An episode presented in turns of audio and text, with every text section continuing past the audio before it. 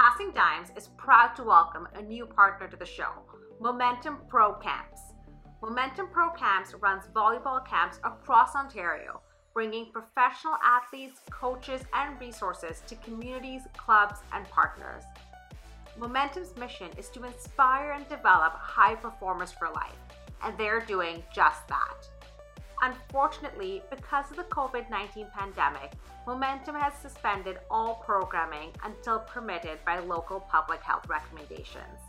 However, they have developed incredible future programming for athletes to benefit from and are excited to share it with all of you when we can play again. Follow us on social media at Momentum Pro Camps for updates and details on future programs or email us at contact at momentumprocamps.com. Stay excellent, friends. Okay, everyone, welcome back to Sharp Cuts. It's me, Garrett May, with Josh Nickel. We're here to talk about all things volleyball. If you're here for the volleyball, which we are, I mean, you came to the right place. Am I right, Josh? Definitely right. And Garrett, for the record, I'm not sure I missed you, but I definitely missed us. We took a couple weeks off there. We're back. Our, hopefully, our loyal audience is re-engaged and ready to go again. Wait, you, you didn't miss me? I, like that's incredibly upsetting. Like, what the heck, dude? I think our power is you and I together. It's not individual. I think it's the sum of the parts. Okay, well, you like being with me, but you don't like me. I get it. It's fine. It's fine. so we're back. Yeah, we took a couple weeks off. Thanks for joining us and listening along. Uh, we do it for you. Um, now, what are we talking about, Josh? Because, you know, as you all know, I'm incredibly unprepared for really everything I step into. We have no guest today. I don't know who to blame that on, you or me, but uh, I mean, I'll blame it on you just because you didn't say you missed me. But uh, what are we covering today? I think it's definitely on me. Uh, full disclosure, I messaged somebody around five o'clock to ask them to be on the show, and they, they didn't respond in time. So that that's on me. That's just bad booking. But uh, I think where to start, Garrett. I think we, we built it up, we fired it up. It, it didn't happen. We didn't get to host a Canada versus Canada oh, match yeah. at your dad's new court. We didn't get to host it at uh, Dead Man's Beach in Ottawa, the friend of the show. Like I think did you watch the game? It was heartbreaking. I, I so much love and support for those guys, but uh, you, you, leave it to a golden set, and man, anything can happen, right? Okay, well, let's recap it because I think I need a little bit of a recap too. Let's uh, let's see if I get it right. Canadian men going down to Mexico, NORCECA Continental qualify for a spot in the Olympic frickin' games. I mean, two Canadian women's teams already in. Men looking to book one spot. Two teams. We make it to the final against Mexico, home turf. I mean, that's an advantage. And we got Sam and Sam taking on Mexico. I forget their names. Um, and they ended up losing the first game. Do I have that right? Correct. We were we were up big in the first set, and then Rubio and Gaxiola got going. That Mexican crowd. I think you've played in Mexico before, Garrett. They are passionate, and when they get rolling, it, it's a special place, and it can be hard for the opposing team. And yeah, Sam and Sam lost two straight after being up up in the first set and just couldn't close. And yeah, that that was that was tough to watch. I mean, that hurts, right? It hurts big time. But so we got Canada, the other Canadian team, Ben and Grant. They go and get a win against the other Mexican team, so we're still alive. I mean, did you watch that match? Because I did not. That one was was business as usual. I think Grant and Ben really took care of it. Uh, Virgen Ontiveros are a good team. I think anyone who watched Toronto Pan Am in 2015, they they won. Like that's a good squad. Um, but yeah, I think Ben and Grant were, were dialed in, ready to go. And, and just for our listeners to clarify, because Garrett, you'll you'll like this. Continental Cup wasn't the same for everybody. So in NORCECA, oh wait, sorry, I've been uh, telling everybody it's the same in every continent. You're saying I'm completely wrong? So the the thing that is the same is every country enters two teams, but it's it's different in every continent. Where in NORCECA we had your ones play your ones and your twos play your twos. Where in Europe they did what I think is like a model that makes more sense is Canada one would have played uh, Mexico two, and the and the crisscross happens there. And then if there's a tie, you go to the golden set. Where in NORCECA they did the ones versus ones. And then the other thing I thought was interesting, where Jake McNeil, friend of the show, and I disagreed on this. In Europe, the CEV when they go to the the overtime, Garrett, they play a match and you have to win a golden match two out of three. Where in NORCECA, I think as a fan, I like the one set to 15, like let's get gritty, let like let's get into it. Where in Europe, they I think they want to get it right, and they it's kind of like the hockey comparison, right? In the regular season, we do like three on three and then a shootout because you want it to be over. Where in the Stanley Cup playoffs, we're playing 20 minute overtimes where the right team's going to win. So I, I, don't know where you stand on this as a former player, but in CEV in Europe, they played a full match if they needed the tiebreaker. Well, listen, they know what they're doing, and we completely don't. And I'm not afraid to say that. I mean, it, it, we need to figure it out. I mean, golden set to 15. So, like, the context, though. So, one and one, right? Then you got to warm up to play a set to 15, right? Like, one team wasn't playing. The other team maybe comes off right from playing. The other team wasn't playing, right? Like that that's the only way it could happen. Yeah, and and to build on your point there, the amount of people who messaged me being like, "Oh, when's the golden set?" thinking they get like a day to recover. I was just like, I don't know, five or eight minutes. So you see Ben and Grant sitting in their timeout area cooling down while Rubio's warming up again because he just played a full match, sat a full match, and now he's got to gear up again for the Olympics. Uh, it's the I, I gotta say now that it's passed, it's the dumbest thing. Like, are you kidding me? I mean, it's maybe bitter Canadian that, well, I mean, we didn't we didn't get the berth. Maybe it's I'm bitter, but like how I got uh, now that we you bring that up, I didn't think about it. How dumb is that? Ben and Grant are sitting there Not having just played. This team's full warming up. Like, hey, we've been sitting for an hour. Like, let's go. Whereas if you're going to play a full match, it kind of evens out over the time. Even a full set. Like, the, you're coming right out to play one set to 15. It's a short set. Like, now I am surprised that Ben and Grant, who was the team who just played, kind of went down early, right? Like, they should have been no, a little bit no, more ready. The other way around. They oh. went up big, and I think Ben hit a ball out of bounds, like barely out of bounds. Like I, I thought he tagged it. The ref called it out. It was definitely out on the replay, but that would have made it four nothing, and it made it three one. I think they had they were maybe up five one or four two at one point. Like they came out early, and then uh, oh Rubio Gaxiola got rolling. The crowd got behind them, and it turned into a heck of a match. But out of the gates, because Ben and Grant again were fresh, they took advantage on that first side change. I think it was we side changed at 4-1 and by the time we side changed again it was 5 all. No okay so absolutely that's what happened is the team who had just played was ready to go and the other team was not but then we blew it. Ah oh, it hurts so much. It's just painful and and the other layer, again, Garrett, with your experience and volleyball knowledge, I want to pick your brain on this because some people are are shrugging this off, and I really feel for these teams. So there's there's countries where shrugging what uh, off? Mexico. I, no, what? Who's shrugging it? It's the freaking Olympics, bud.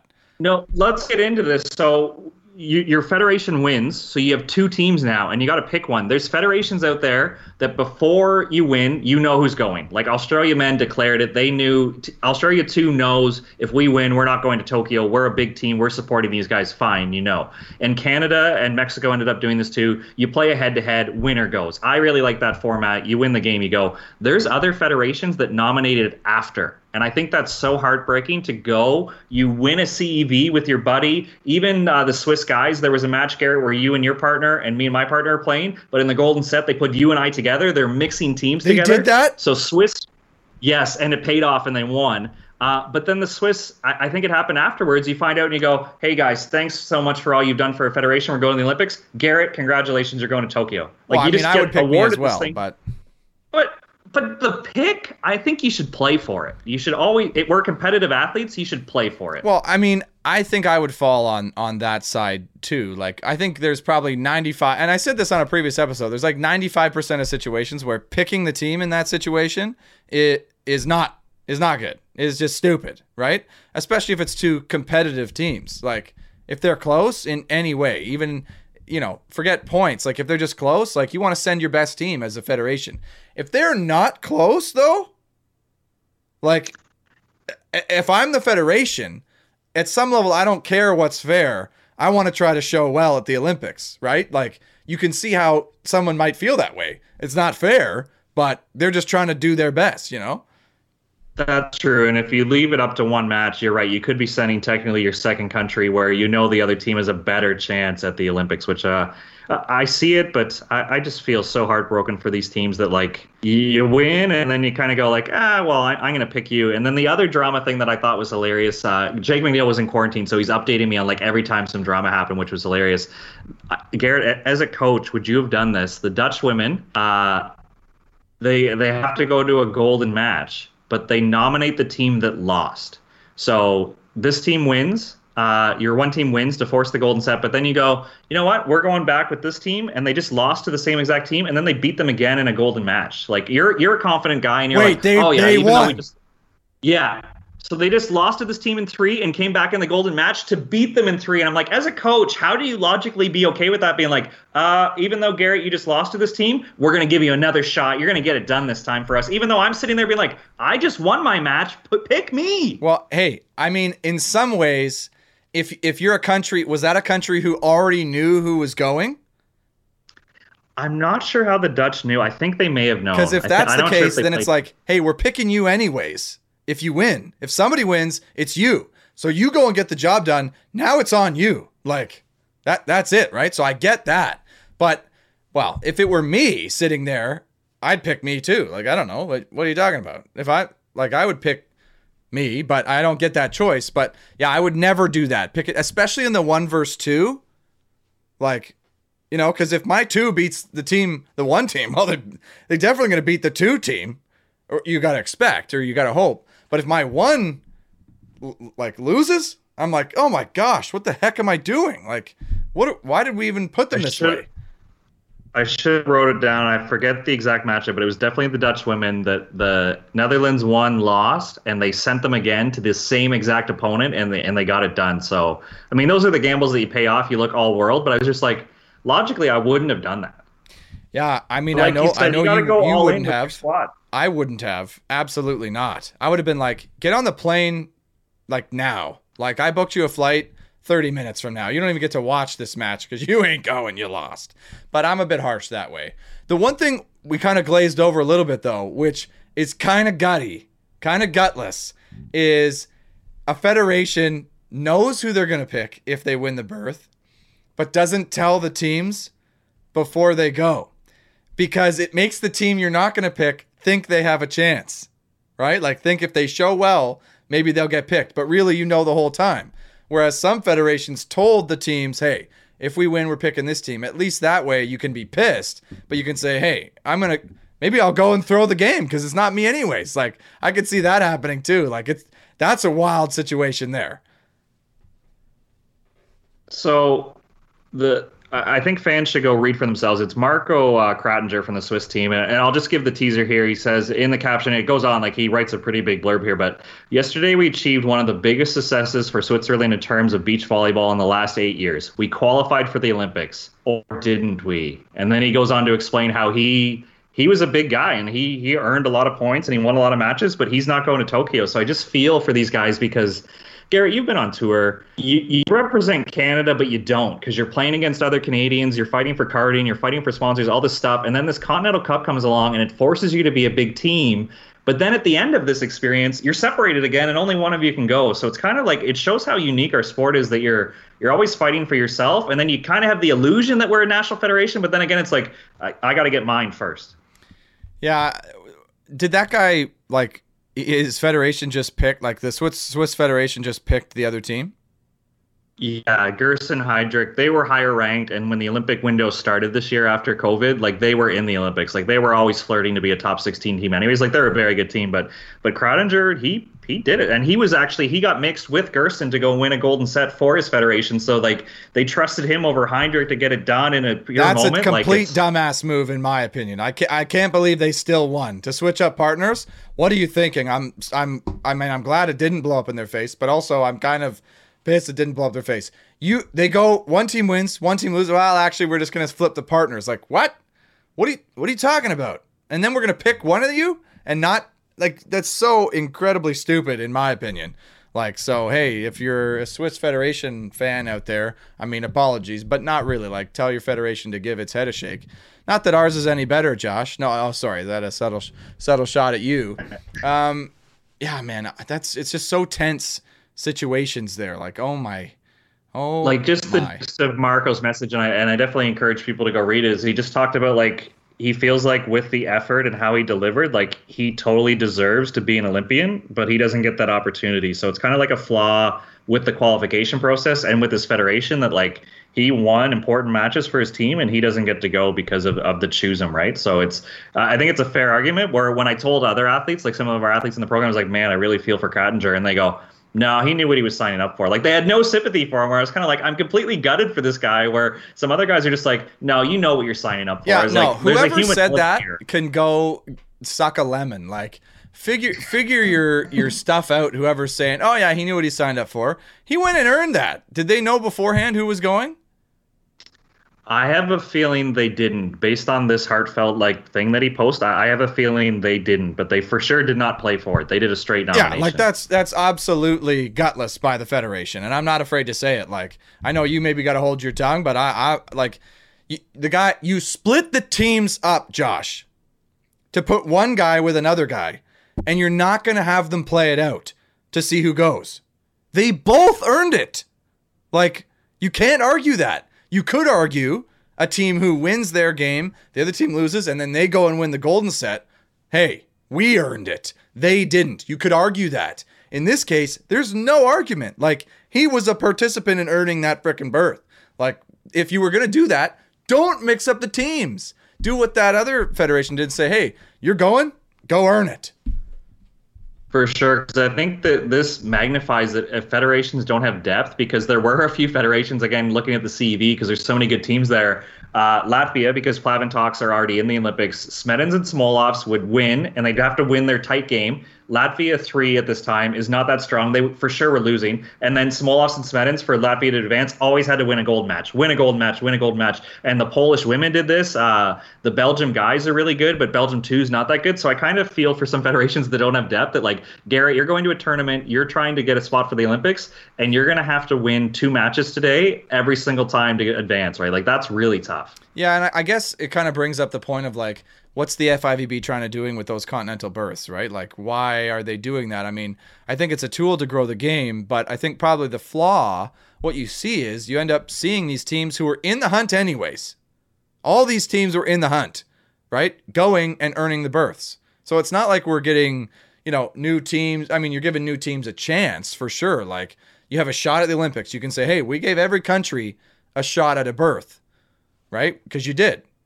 I mean, there's a qualifier well, for those continental qualifiers. Of, um, I think with the exception of Africa, I think every continental zone because like we would have had American teams in from NORCECA, uh, South America got like Chile and Brazil, and on the men's side, obviously Brazil and probably another federation on the women's side. Europe's obviously populated, and then like with Australia and with Asia, there's always going to be a, a Chinese team or Australia or, or Japan's hosting. So if we could figure out a way to make Africa comp- competitive, but you're right, like I feel for the Latvians because they missed out on a, on a front door entry by 20 points. And then they got to go to their CEV and they got to make sure you take care of business, watch your other team lose, and then load up for that golden match every single time. Yeah, so like I'm okay with that federation saying, if you win, you're going. Like, For sure. I'm okay with that, right? Because this team's trash. Like, you got to go win a golden set. Maybe they're not even eligible to go to the Olympics. Didn't play enough tournaments or whatever. Like, that's totally possible too, right? In that case. But oh man, like, it, it kind of doesn't make sense in some ways, like why you would put two teams earn the berth. Like, it's kind of arbitrary. One team is that team goes and wins and earns the berth for themselves. Two teams, like, well, why not three? Why not put four teams and go like full Davis Cup style? Let's play everybody in Canada. Let's play the entire national team against all national teams. Like, what's the? I mean, where's where where are you gonna end it?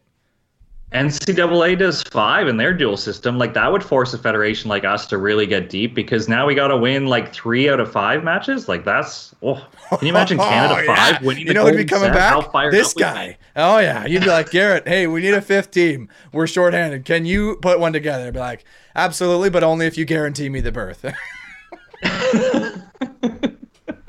Ah, that Can would you never get it happen. done? We need you to beat Guatemala five for us, Garrett. Can you get it done? No, it's in. I'm in tough, man. That's absolutely too much to ask for. I mean, Guatemala five. They hey, they might be as washed up as I am, which is pretty washed up. And just uh, while I'm on my high horse here, I will make one comment. Are you on your I- high I horse? I mean, I, I if, if this was COVID related, or Garrett, you've actually been to NORCECA. Because I only have ever been to a NORCECA when it was in North Bay, and that was first class. I've never actually had to travel to been? one or go to one, but not to like uh, a Central Oh, American you NORCECA. But what I'm what I was going to say is um, the draw was set up that it could have held 12 teams, but the only six showed up. And I was talking to some of the players. There was a, a pretty heavy entry fee, and then obviously some federations like. Uh, pick one out of a hat. Like I, I think Belize is beautiful, and I'm going to go back there in a second. But their men's team was not going to win an Olympic berth, so they didn't even bother going. So I thought it was an interesting observation that an Olympic qualifier for beach volleyball it could have housed 12 teams, only six participated in. And then one team from Nicaragua ended up getting COVID, so we only played one match straight up against them. And when Sam and Sam won, that was the duel. So it was just like really weird to see a continental championship not taken as seriously by some other federations. It was just kind of disheartening to see where the state of our sport is in some other countries. Well, part of that though too, Josh, would be that maybe those federations don't even have any teams who are Olympic eligible. That possible, yeah, for sure. That's like a good if, point. If I don't have a team who played, what do you need? Twelve FIVBs or something? Yeah. Yeah, so like there's some countries who didn't have any teams play any FIVBs, right? Or they send a variety of teams to the NORCECA tournaments, so they only get maybe four or five in a season, right? There's not enough tournaments. So that's maybe why. But if there was a federation who was eligible and didn't go, it'd be like, what are you doing? Like, I mean, just go. Like, you might as well. Maybe, maybe, maybe everybody gets COVID and you get in. Or maybe you send some young guys, and this is a 17 year old's highlight, and maybe in the next cycle they're really good because they had this experience, right? Where I think you're right. Now that you you've used some logic and punched me in the mind there, like Cuba on the men, like that was a standout to me, being like they're always competitive. Why are they not here? And as I think about it, for sure their second team would not have been eligible, and their first team, uh, I think with 2020 being canceled, they probably lost a chance to play a lot of events. Yeah. So I mean, yeah, that's kind of disappointing. But I mean, that's probably the struggle of us being in in NORCECA conference, right? Like Europe would probably not have that problem because they have all their countries who they have a lot more uh, continental events. They got FIVBs in their back door. They ho- a lot of t- countries host, so you, that's an easy tournament. So I mean, and plus for us, like it, say we host a NORCECA, like you got to go frickin' far if you live in. I don't know if you live in Guatemala to make it to Vancouver, say you host it. That's like that's a journey. Like where in Europe you got to you could take a train. Like that mm-hmm. that is a that is a bit of a disadvantage as well. Now I not as much as the oceanic division. Like if you're in Japan, you got to fly all the way down to Sydney. That ain't an easy trip either. And they they probably do that regularly. Sure. Well, every time I go on the CEV website as, as a as a coach in a national federation, I get frustrated because CEV does everything so well where they, they have national tours that they can let other federations play on. Uh, they have an 18U, a 20, and a 22 championship. So like young kids are getting like big experience over and over again. Like they, they host the most amount of events. So seeing what NORCECA does and seeing what CEV does, it just kind of like I could see in the long run why our federation and plays less matches, has less meaningful competition, just because our our continental host just doesn't do as much as the CEV does. Well, Josh, I'm gonna plant the bug. Then I'm gonna I'm gonna throw it back on you, buddy. Hey, why doesn't somebody in Canada step up and say we'll host the event? Because it really is that all. That's all it would take, right? You you just organize it and you host the event. I guess you would need it sanctioned, and maybe they don't want to sanction. Personal debt. I will go into personal debt to host a, a NORCECA 18U championship. And like, yeah, I think really I, it does take the heart of a promoter to say it. And when speaking to Leonard, obviously who's a part of our program now, but was a part of Germany, he mentioned because CEV is so organized, it challenges national federations to then invest in the program, right? Because now if there's a 20U uh, World Championship or excuse me, Continental Championship, you want to do well at that. So now you got to have a youth program and you got to coach these kids up, and then they get a taste for it at 20U. Now they want to go to 21U worlds. Now they want to go on the world tour. So it just creates this ripple effect where now that I think about it, Gary, like there's no free ads on the show, but I'm wearing my 8x8 uh, t-shirt that Johnny Pickett hooked me up with. Comfortable shirt, awesome, definitely recommend it. Maybe 8x8 wants to sponsor NORCECA and we can get this going. Maybe a one star, maybe a two star, Garrett. Maybe we just have this whole Canadian circuit and we just because let's be honest, Garrett, if we sandbag this and we just host them at all the indoor facilities in Canada, who's going to come to Toronto in December and play a one star? The whole draw would be Canadian teams, and we get all those points and all that money. That'd be such an easy win, dude. Like, are you kidding me? Let's host it at the center, indoors in winter. Like, I mean, hey, I mean, people will come. That, are you allowed to host an event indoors? Uh, the Hag did it. So I don't know what the actual rules. Because remember, Let's right after. New Year's, they Let's go, one. Josh. So we host one in Toronto, and then we go to Winnipeg, and we host Yes. one there, and then we go to Calgary, and we host one there, and then we finish it off in Vancouver. Hey, we have a whole circuit. We had the Saxtons on the show. I'm sure they'll be ready to host. Let's go. I mean, are you kidding me? Let's do it, Josh. Indoor circuit. We're taking all the points. I'll be in those tournaments. I'll take an easy ninth. Like, give me those, I don't know, whatever it is, 100 points. I've been to Winnipeg twice and it's beautiful, but I've been there in the summer. I would like to see what like Winnipeg in January looks like. Like if you're from another country flying to Canada, like are you going to do that for a one star? Like it's it's gutsy to do that, I think. It is it is bold and it can get down to minus 40 degrees Celsius. So if you run in Fahrenheit, I don't even know what that is. Minus 500 probably. But it's it's freaking cold, but I would love to see it cuz whenever we would go to tournaments and it would get like kind of cold, you'd see entire team Brazil with full parkas. Like a full parka, and we'd be like in like not quite our shorts and t-shirt, but we'd be like in and be like, oh, we're Canadian, eh? Like we can handle the cold, eh, bud? Let's be honest, Grant O'Gorman was shirtless for sure. Yeah, he well, he would have still been shirtless if it was like minus twelve. Forget twelve degrees, even minus twelve, still flexing out there. He'd be like, it's golf weather, bud. And I'd be like, I mean, yeah, it is. It absolutely is. Love that guy. But anyways, Garrett, that's my quick review of CEV. That uh, you know, such a rush to see other federations that, that I root for doing well, but then the heartbreak of seeing some other people not do well, seeing our guys not do well. It was a, it was a big, big grasp of emotions, and I and I really feel for our guys that you know Canada's not going to have a men's team at the Olympics this cycle. It, it hurts with. Uh, I mean, you played with Sam Schachter, you know Grant O'Gorman very well. Those guys worked their tails off. Ben and uh, and and Sam Pedlow, like all four guys are deserving of it. It just it didn't happen for us, right?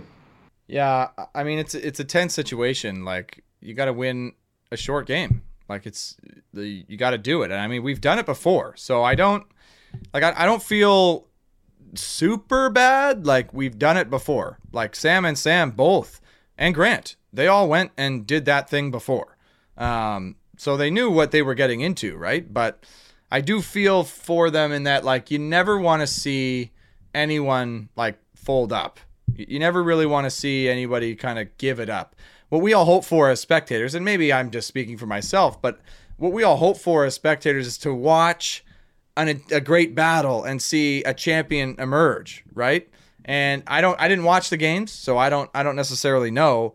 But uh, you know, to it, it would be a lot easier pill to swallow if like we look back and go, yeah, I mean that Mexican team that's going, they're champion, man, and they're gonna make a big impact when they hit the Olympics type thing. So if that wasn't the case, and I mean only only these guys know, only the guys if you watch, you maybe know. I mean that just it just hurts, right? Like I think one of the sets for Sam and Sam was 21-13, um, which like that's what I feel bad for is like, you know, we we were in it, we had a chance, but then that is it. You don't get another shot. You you know, it's over which is just like tear inducing in some ways. And I'm I'm getting a little emotional. So we sh- maybe should. Uh, who who was not saying that? Who's saying, "Oh no, it's whatever"? Like, please tell them you're off, you're off the team.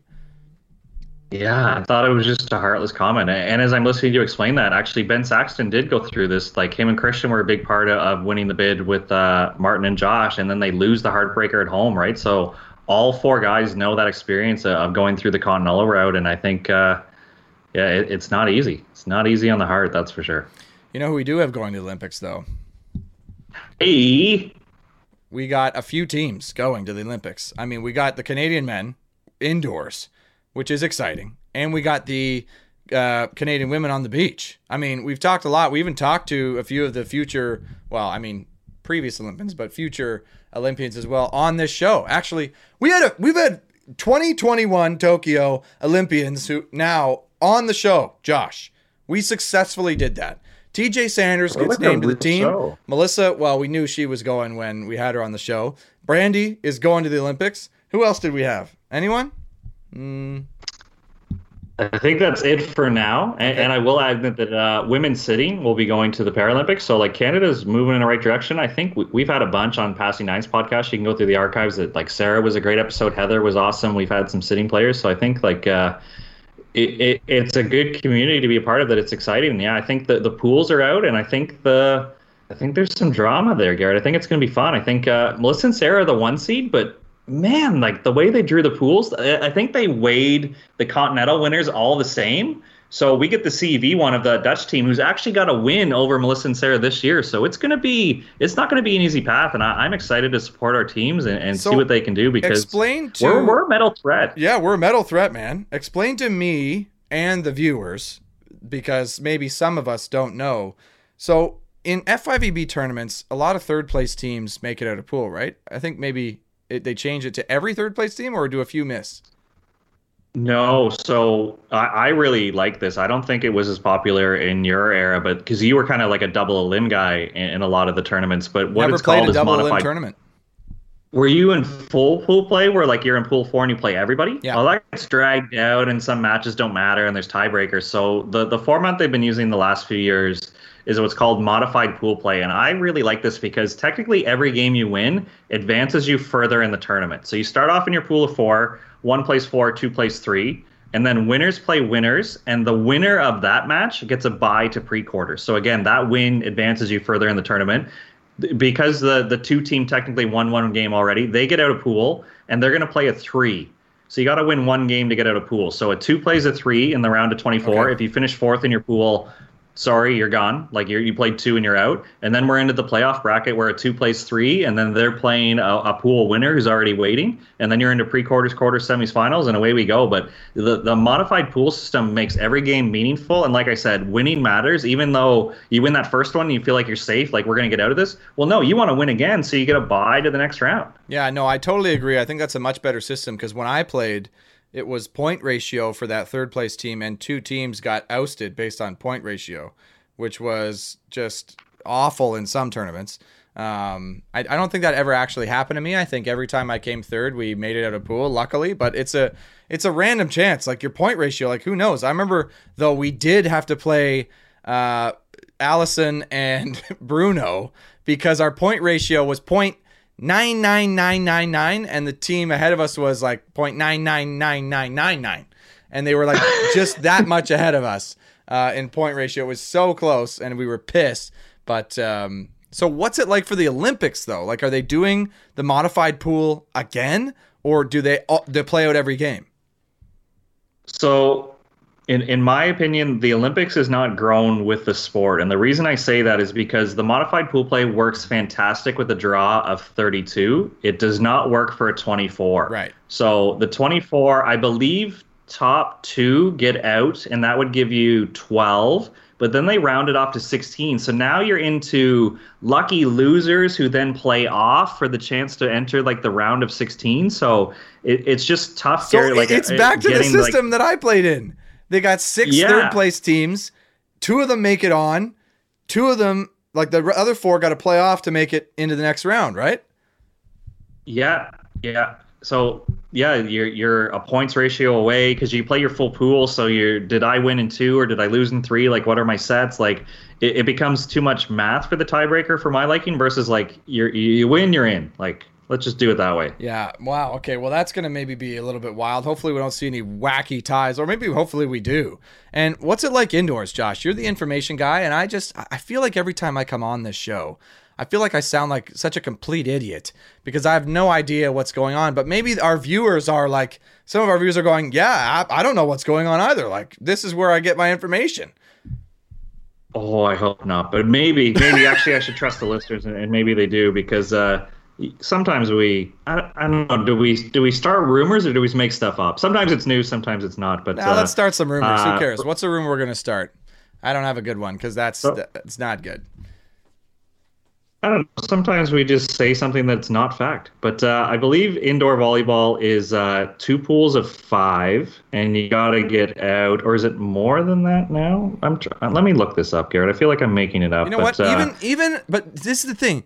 Even watching on the Olympics, like think about previous Olympics when you watch the indoor team, you see them playing a game, and there's no commentary around the status, right? Of like, hey, here's where they're at. You show the pool play, but you're like, what does this even mean? They're fourth. Are they out? Are they're second? Are they? Does that mean they're good? Are they in? Like, how many games have they played? Like, that's always super confusing, especially in pools of five. You play four games, easily can be ties in that. Like, that's it, that's a wild system too. So what I don't like about the system, and, and I can't confirm or deny, but I'm a sucker for a good story. So I misspoke, Garrett. It's two pools of six, which is totally fine. But in Rio, the France men actually accused Brazil of throwing some sets that then changed the way the draw and the playoff draw was going to look on the men's side. And obviously, it gets magnified because Brazil won the whole thing in Brazil, and it's just this big zoo. But uh, there, there was a favor somebody needed and they needed this result and, and france actually like publicly accused brazil of like basically setting up this coup that happened, right? Because in a pool of six, when you have to play everybody, if you mathematically know you're through, maybe you don't play your guys, and another team needs a favor because they think like, oh, Brazil should just run the table, so they should win the pool. But then you give this lower team a win, and it passes me. So there's a lot that can happen, and you don't. I think the challenge for a lot of teams is you don't technically control your fate. So then you get upset when somebody plays their twos because they're through. But at the end of the day, it's kind of like going back to TJ when we had him on the show, his goal is to be 100% healthy and ready to go in the quarterfinals, right? That's everybody's goal. Let's yeah. be ready to go at playoff time. So, do you care if you're all the way through and you're playing your second to last pool play match against like the worst team to give them a win? But like you're not technically giving them a win, but you're playing your twos, right? Well, I feel like you got to. And like that's the problem with pools of 6. Like what the heck are we doing? Pools of 6? You can easily structure that cuz there's so many games that you can end up getting situations where if I throw these two sets, I'll lose the tiebreaker with this team and get a, a, favorable matchup if I if I lose, or maybe I, you know, whatever, like how the ties work out, because you can see what's going on, on the other side, and some teams get an advantage if they play after, they can make that decision. Like that's kind of a wild situation. Even you can do that in pools of four, but even there, you're really only doing favors for other teams. You don't help yourself, right? In a pool of four, yeah. if you've won, there's nothing you can do to like lower yourself that would be beneficial. But in a pool of six, being like two or three doesn't make a huge difference. If you like the third place team on the other side better, or like if you like that matchup better, you can just take it if you have the timing set up. Like that, that absolutely could be a fact. For sure, and, as I read the format, which I probably should have done before the show, but you know what, we're, we're educating ourselves while educating the listeners here. They they've actually added that uh, one and four will stick on the crossover, so A one will play B four, and so forth and so on. But for the twos and threes, they're going to do a draw. What? And on the oh, beach, we've okay, seen this I mean, for. All right, all right. So they're treating a two and a three like the same, but it adds in that extra fact that like kind of like huh, if we win, we're going to play USA. If we lose, we're going to play Slovenia. I want to play Slovenia, so let's lose this yeah, game, right? Yeah. Like, I'm not saying that I, actually is what happens, but it happens. Yeah, yeah. We're on but, the beach, but, but the draw... we've changed that to a draw. Because on the beach, right, like, if you play, like, on your provincial tour, we were beach crew guys. You can see on the schedule that, like, uh, you know, A2 is going to play C3 or whatever. Like it's locked in. But as you get older and you get more experience, you can memorize that draw or you can start to manipulate it. So on the beach, they're they're weighing certain rankings and results and doing a draw where it, it, changes it so people can't manipulate the draw. But to see it done at the Olympics obviously shows that people have manipulated this for the betterment and, and obviously sacrifices some other teams. So they, they added the draw for A2 and A3 will be weighed the same as will B2 and B3. So they, there's there's no way to know who you're playing. That but th- see again, I just get frustrated. Like that's also dumb too because it lessens the product. Like if you get in pool yes. play a match that of the two 2 3 team, it doesn't matter. They don't care. They're going to get a draw anyway. Like, what do you make 2 and 3 worth the same? Then why even play? Like, what the heck? Totally. like, uh, like, what what are we doing here, volleyball? Are you, you can finish second in your pool, and let's say like you run the table and you only lose to the team who finished first, so you're you're looking good, like you're a medal threat, and then you cross over with the two from the other pool, all because we had to do a draw so somebody doesn't cheat, and your your tournament's over. Like that maybe should have been the semi, but now it's your quarter. Yeah, yeah, like medals are decided on that stuff. Like volleyball, what are we doing here? Like we're blowing it. Now, some other sports, I mean could you imagine just a single limb massive 1 to 64 draw or like a 1 to just play it out? That would be hectic. Like a March Madness, just like the draw's the draw. And if there's an upset, we just play it through. We're not going to re rank this. We're not going to do draws. You just, you get what you get. yeah, that would be wild. I don't know if it's maybe what you want at the pinnacle of pinnacle events. The best of the best are going to the Olympics, is what it's supposed to be, anyways. But two and three don't matter. So, I mean, hey, I've been very critical this episode, and I don't know. yeah, like I, I it, it might continue. I will say though, we did predict we did some predictions for the VNL in a, a few episodes ago. I came pretty close to to to uh, not I much. Think, you and your dad, you went out on a limb. I, I think you did well because he picked the USA women, and, and wow, what what a team! Like even their twos are like world class. Like they they rolled everybody. Like good job. But he went out on a limb and picked the Dutch guys, and I don't think they really showed up. Uh, were they? We had to confirm did they actually show the up though? Because we weren't sure if they were even going to be in the tournament. They did show up, but they didn't show up. They, They did compete. One of their players went absolutely off, and I think he got like 40 points in one match. Like absolutely, like everybody in the gym knew he was getting the ball and he was performing, but it wasn't enough. It wasn't enough. And then uh, you you were a bit of a homer, and you picked the Canadian men, and you know we just uh, we we competed well, but uh, didn't make Final Four there. Yeah, I, I really the the whole thing. I just don't get the whole thing. Indoor indoor is confusing to me. I played volleyball, like, but the the dissonance between what we did as club players and and then when you watch the international, it just it looks so different. Like it's just such a different world. Like these massive pools, like. How, like I can't even build rivalries because like some of these games you only play in pool it doesn't matter like things get intense later in the tournament, but like it's just wild to me. Like you play everybody, everybody's trying to play all their guys, trying to figure things out. It's like kind of a big mess. So for a spectator, you just like, but it's not even this big single game spectacle like the NFL is because like you're maybe playing some ones, some twos, like you have no idea what's going on. Am I alone in that? Like, am I no, the only I one who looks at that and goes, "What the hell's fan, going on"?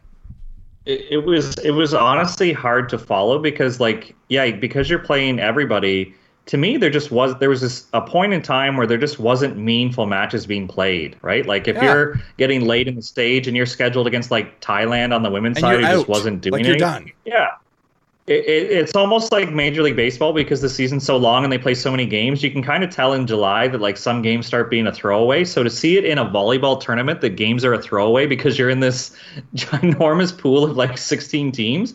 It just it hurt the viewership where it's kind of like uh, no interest in half these games. Three quarters of these games, no interest. Like yeah, like what are we what are we doing here? Like in beach too, like beach and indoor. What is there for people to get behind? Like sure, they're country, but how many times do we see it like in the Olympics? Last Olympics, our two medal threats, the women, they're there like trying. They play each other.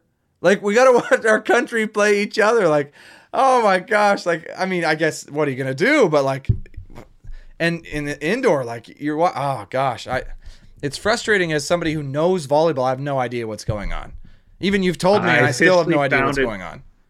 I officially found it for Beach, and I apologize. I should know this as somebody who works in this industry, but uh, first and second place teams in each pool advance directly to the round of 16. So everybody's going to play a pre quarter. They directly advance, as do the two best third place finishers. So if you're the two best third place finishers, you get that. And the remaining four third place finishers play the lucky loser matches to then enter the top 16. So, uh, not saying that medals are decided in the 16, but the pre quarter draw, like, we're, we're competitive enough in the world that these matches matter that I think it's funny that the Olympics have a lucky loser round and your buy is determined on your set ratio, your points ratio. Like it just seems nonsense. like, me. what are we doing here? In the Olympic Games, we have a point ratio being deciding who you play where. Do you play an extra game or not on point ratio? Are you kidding me? It's the Olympics. You think in the traditional Olympics, like day one, what's the Olympic event? You know, you got the marathon is the big one. You got wrestling is a big one. You think they're going, oh, you know, point ratio, step ratio for a tie. Like, no, who finished? Go head to head. Let's get this done. Oh, sorry. I, uh, whoa. oh, I, yeah. I, sorry, that gets me hype, Josh. Damn. Good well, thing I'm not on the mic on the commentary because I'd be maybe slipping out a few things I shouldn't.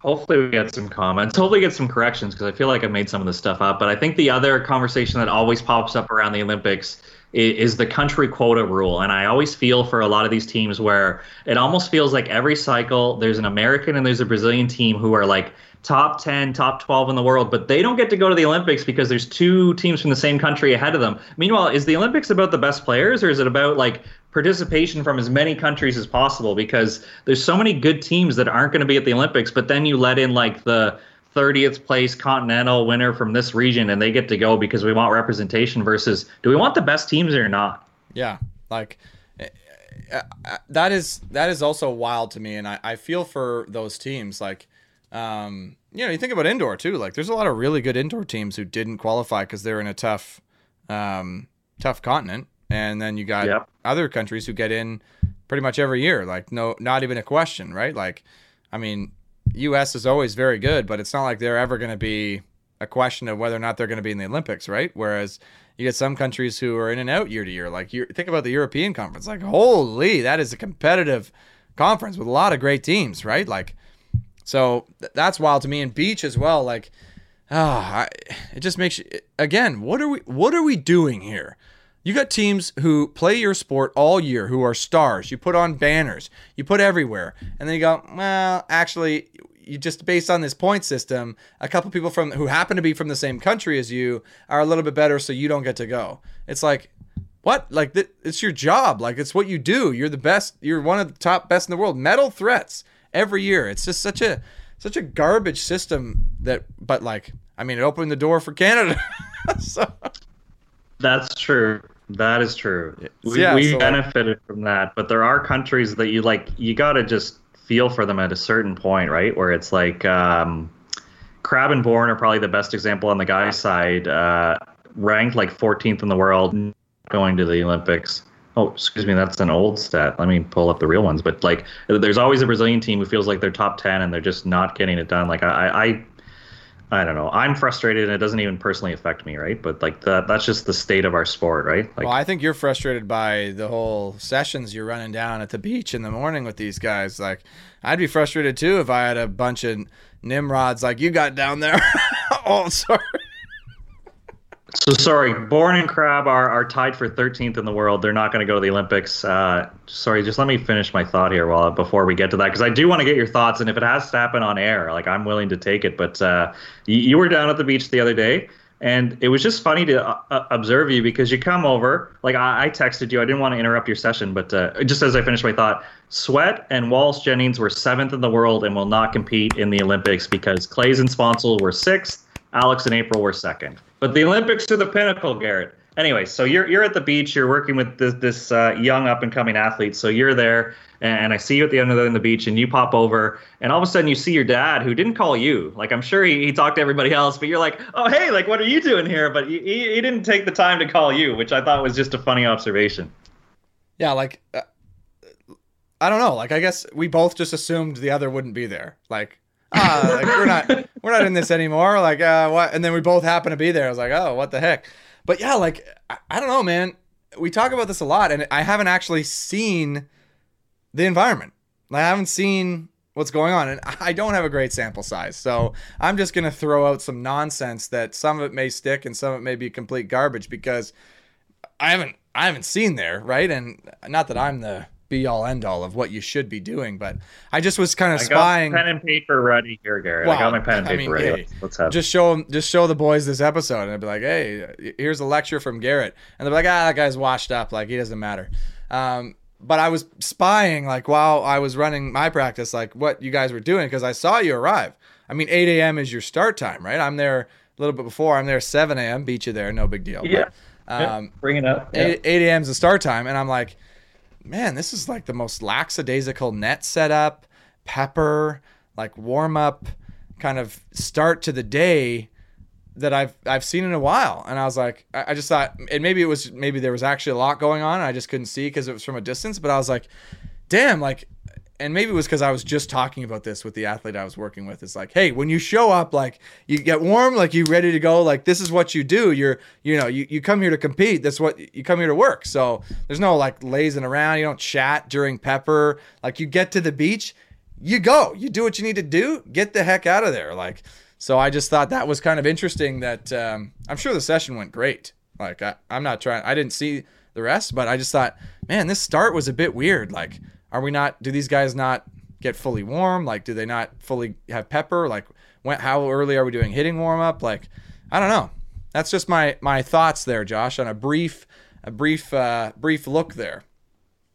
No, it's true, Garrett, and I battle with this because uh, you know you want to give athletes trust and autonomy, and you want to let them control like how they feel sometimes. But there's other times where you kind of want to just like whip them into shape and say this is how it's going to get done. Like I, I lost my mind. I'll, I'll, admit it. It wasn't my best moment. But an athlete, 32 minutes into practice, I, I set up a drill and, it, and it's gameplay and it's competitive. And he goes, I, I haven't hit yet. I'm like, what have you been doing for the last 32 minutes? And it's the 32 minutes of practice. It wasn't like you're expected to show up, set up the net, and then like we, we start like warming up. It was like it was a 10 o'clock practice. It was 10:32, and he wasn't ready to jump and hit. Like that's just unprofessional in my books, right? So what was funny enough is when you pop over and we're chatting, Marquise is there, John May's there. Like I think these are these are values, these are principles that you talked about. Like to go back to your Passing Dimes episode, like you, you really talk about like what are you doing the 20 minutes before practice that you're ready? Like Marquise, the, like to bring up your you started at 7 a.m. We started at 8 a.m. I remember when Marquise played the OVA Grand Slam the first question he asked Maverick when he has like, "Hey, what time do you want to train in the morning?" He asked him, "What time does the national team start?" And Maverick goes, eight. He goes, "Yeah, we'll start at 7. And I, when I called him out on that, I was like, "Mark, why'd you do that?" He goes, "Because Josh, I wanted you to see me when you were getting to the beach and you're casually getting into it. I wanted you to see me in a full sweat and I was ready to go. I was out working you just by showing up a little bit early, getting into it. And it's just so funny that like that's gamesmanship for Mark, and I can see you've absorbed that too. Where it's just like you almost want that secret workout, or you want that feeling that like Mark told me in his episode, he's leaving the beach as other guys are rolling in and arriving, and he's just like, I've already got my work done, and I'm going to be back this afternoon, so I'm out working you guys. And I think there's there's equity in that in the sense that when it's 18, 17 in a match, Marquise can honestly say, I've earned this. I've outworked this guy. I'm worthy of this moment. Let's go. Like, let's get into it. Versus, yeah, Garrett, you're you're shining it on. You're making me feel a little bit vulnerable here, but that was that was a bad moment for us, and I'm I'm embarrassed to say that that's not the unusual thing that I think we ease into practice where now you fired me up that tomorrow we're gonna have a great session just because you're saying like Let, let's go. Let's be ready to go. Let pepper's not for chatting. Pepper's for preparing for the day so we can perform and we can earn some of this this feeling in these clutch moments right? Yeah I mean absolutely. I mean awesome of you to to say that. Not that I'm necessarily correct, but I'm glad Mark was saying stuff like that to confirm what I said. but uh, like you said a point earlier about how it you want you'd like to leave it up to um, agency and like have each of the guys kind of take their own responsibility for the session. And that's absolutely true. Like that that is true. And it's not as your as a coach it's not your responsibility necessarily to make sure they bring the culture of the practice. But eh, if it's not happening like who who where's it going to come from? Like who's going to do it? You know what i mean? Like and it's a good question because is it you? I, maybe maybe not. Like who is it? I mean i guess my dad shows up there but he was probably late. Tell me was he late? See what i thought about your dad it was a very it was an interesting observation because he's working with the same athletes I do, but to give your dad credit, like there's a mood around his environment, right? So one, it's a little bit different where he's a personal coach, so now he's on his own time. He's got a family, and they're personally paying him. Where I'm employed by Volleyball Canada, and if you're a carded athlete, like you get access to these services, right? So now there's a little bit of equity on there, and it was so funny that nets up, guys are warming up. Like they're a little bit casual, but then your dad gets there, and obviously, like you can tell they fire up a little bit. But eight o'clock practice, I think your dad was there by eight o two, and then it started when he arrived. But your dad's not there to watch Pepper. You can tell he doesn't want to show up and be the guy out rolling lines. He wants to be the guy that when we arrive, boys, I'm here. Like, let's get it going, right? And I don't know if that's a conversation he has with the squads he he's worked with, but I, I can tell you just from being around the beach for a few years now, y- your dad's not going to set up the net, but when he arrives, like it's go. You know what I mean? Yeah, absolutely. And uh, that's that is the way he is, but that's kind of the way I think when he played, his coach's expectations were indoor or beach, right? Like, and I think that's fair. Like, the coach is going to show up and run a practice. If you're ready to go when practice starts you just get more out of the practice, right? Like there there's no there's no way around it. If you got a 2-hour practice and you're ready to go at minute 1, you're going to get 2 hours of work, right? If if you're just warming up for the first 20 30 minutes, you're only getting an hour and a half of work. Marquise doesn't even need to show up at 7 a.m. to outwork you. He just needs to be there 20 minutes early to get ready, and he gets another half an hour, 20 minutes out of the practice every single day, right? So I think, but what I will say, I don't think those guys were ready to go when he arrived. Right? Like cuz I was looking and I it didn't no. look like they were sprinting, fully hitting. It looked like they were kind of, you know, well, whatever. And then he shows up it's like, "Oh, we better we better go," which I mean, they're fine, but I just thought that was kind of interesting cuz you're right. When he shows up, he's like, "No, no, like I'm here. I'm it's go time."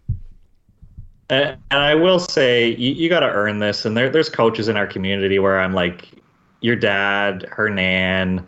Uh, we've pumped the tires at like Glenn Hoag, Benjo. There's certain coaches that they've earned a reputation that like, ooh, so and so's here. Where I thought it was funny and I kind of took it as a knock, but I let it go. That the same athlete who gave me that they didn't hit yet and it was 10:32 at a 10 o'clock practice, your dad's warm up drill they were jumping and attacking. And I'm sure he didn't raise his hand and be like, "Coach, I'm not I'm not ready to go here. Like you didn't tell me that wasn't communicated." It was you're you're jumping and hitting and I don't care if your shoulder's sore. You got to prepare. You got to be ready to go.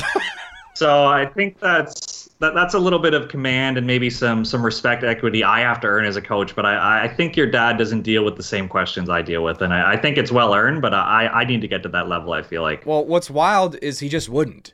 Like that's the thing. He he just wouldn't deal with it, and I like, you know, he is who he is, and we all are who we are, and we have our strengths, right? But he just wouldn't deal with that.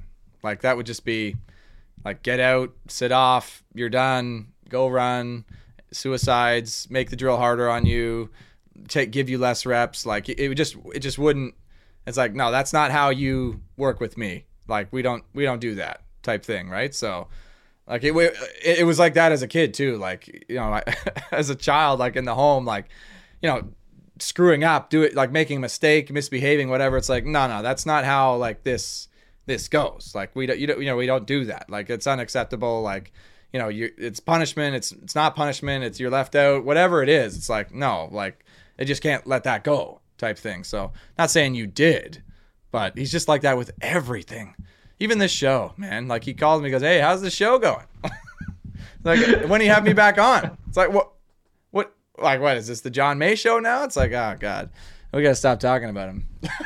well, I will say uh, the the show is gaining momentum. I know we had to take a little break there. Obviously, you, you deserve some time off. You and Maria got to go like chill and relax a little bit, and. Uh, it, it is nice confirmation, Garrett, where people are now approaching us. Because I feel like when we started, like we're working the phones, we're calling contacts, we're calling friends, being like, "We got this show. I promise it's going to be a lot of fun. You got to join us." Where now it's kind of like, "Hey, like you ever need a guest? Like, uh, don't be afraid to ask me. Like, I'd love to do that." And like we're talking like Olympians, Garrett, have asked us to be on the show. I mean, that's a great point, Josh, but it's a little bit undercut by the fact we have no guests this episode.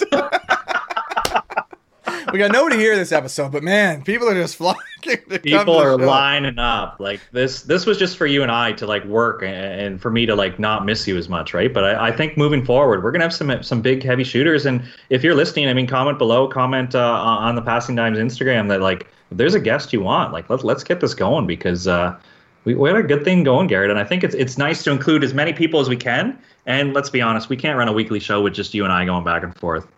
Yeah, I mean we could, but I think it would be awfully boring. I think the I think our the chemistry would just start to wane. I mean, I I can only chirp you about your practices before you eventually snap, or you or you're just too good that I can't chirp you. So, I mean, yeah, it's fun, and hopefully you guys are enjoying it too. If you're still listening, you're the real hero. Be a friend, tell a friend you know we need the help because we're we're struggling with the show. Like it's it's tough to get eyeballs you know? So if you're out there and you enjoy the show hit us up wherever instagram. What's our what's our handle there josh? We're just passing dimes. No g in passing. We're, we're, we're cool. When dallas created it there was no g. It's passing. No g although there is one in my name but it would be so disappointing if somebody's looking for our show and they type in passing dimes and they just can't find it. That would be unfortunate. But also maybe somebody's looking for passing dimes and they misspell it, and then they find our show. So maybe maybe it evens out. Uh, maybe all our fans are bad spellers, and that's how they keep finding us. And you know what? Now that I think about it, when I think I do the hashtag of passing dimes, I include the G, but in our names, and that's just like. No, no, I, I, I, correct myself. It is passing. Okay. So we're, we're not flip flopping on the brand, Garrett. It's all about the brand. We're very consistent. So uh, yeah, I had to double check mine because I just had a, a, a moment there. I was kind of like, wait a second, because it can't be the G sometimes and sometimes not the G. Yeah, I, I completely agree. Well, we've diverged, I think, successfully, Josh. Um, this is normally the time where I tell the guest that this is how the show ends, but I think we both already know this is how the show ends. Um, I think I'll end it off this week, Josh. I'll do it with just a thank you to our listeners and viewers. If you're still watching, appreciate it. Uh, subscribe, comment, everything. Reach out to us. We'd love to hear from you. Thanks for listening, and we'll see you next time on Sharp Cuts.